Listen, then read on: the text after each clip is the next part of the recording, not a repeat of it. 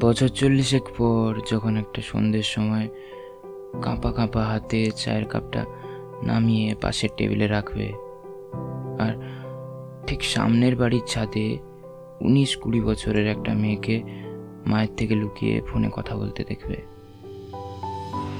অথবা বার্ধক্যের কারণে যখন রাতে ঘুম আসবে না, বারান্দায় বেরিয়ে এসে পাশের বাড়ির ছেলেটাকে সিগারেট ঠোঁটে চেপে একা ছাদের উপর দাঁড়িয়ে থাকতে দেখবে।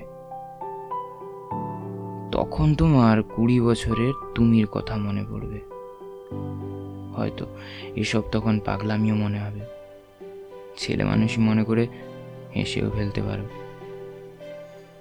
তখন তুমি জেনে গেছো জেনে গেছো যে আসলে পৃথিবীতে ভালোবাসাও সুবিধা, অসুবিধা, স্বার্থ বাসনা অনুযায়ী রং বদলে ফেলে।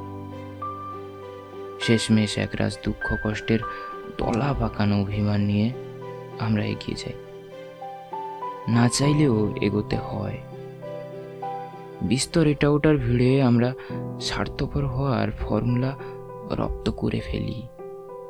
যারা এরপরেও রপ্ত করতে পারে না, তারা হয় খুব বোকা, না হয় পাগল। তবুও সেই ছেলেটার মধ্যে নিজেকে কল্পনা করতে বেশ লাগবে। খোঁজার চেষ্টা করতে ইচ্ছে করবে, টিউশনে পড়া সেই মেয়েটার কথা। যার কাছ থেকে প্রতি পরীক্ষার আগে নোটসগুলো চেয়ে নিতে সেও খুব যত্ন করেই তোমাকে কোনো প্রশ্ন ছাড়াই সেগুলো দিয়ে দিত। কানাঘুষো খবর আসতো, সে তোমাকে বড্ড ভালোবাসে। তুমি যদিও কোনো দিনই পরোয়া করনি।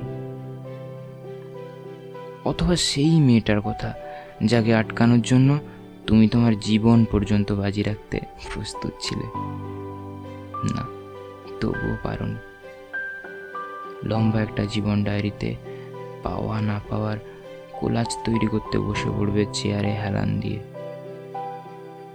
একটা সম্পূর্ণ অথবা অসম্পূর্ণ জীবনের শেষ প্রান্তে এসে। হ্যাঁ at the end of everything সব কিছু ঠিক হয়ে যায়। নয়তো সব কিছু ঠিক করে নিতে হয়। এটাই নিয়ম। হ্যালো সবাইকে। নতুন একটা সিরিজ শুরু করলাম লেট নাইট টকিং বলে। কেমন লাগছে? অবশ্যই কমেন্ট করে জানাবে, আর যদি ভালো লেগে থাকে, তাহলে বন্ধুদের সঙ্গেও শেয়ার করে নিবে। আবার দেখা হচ্ছে খুব তাড়াতাড়ি।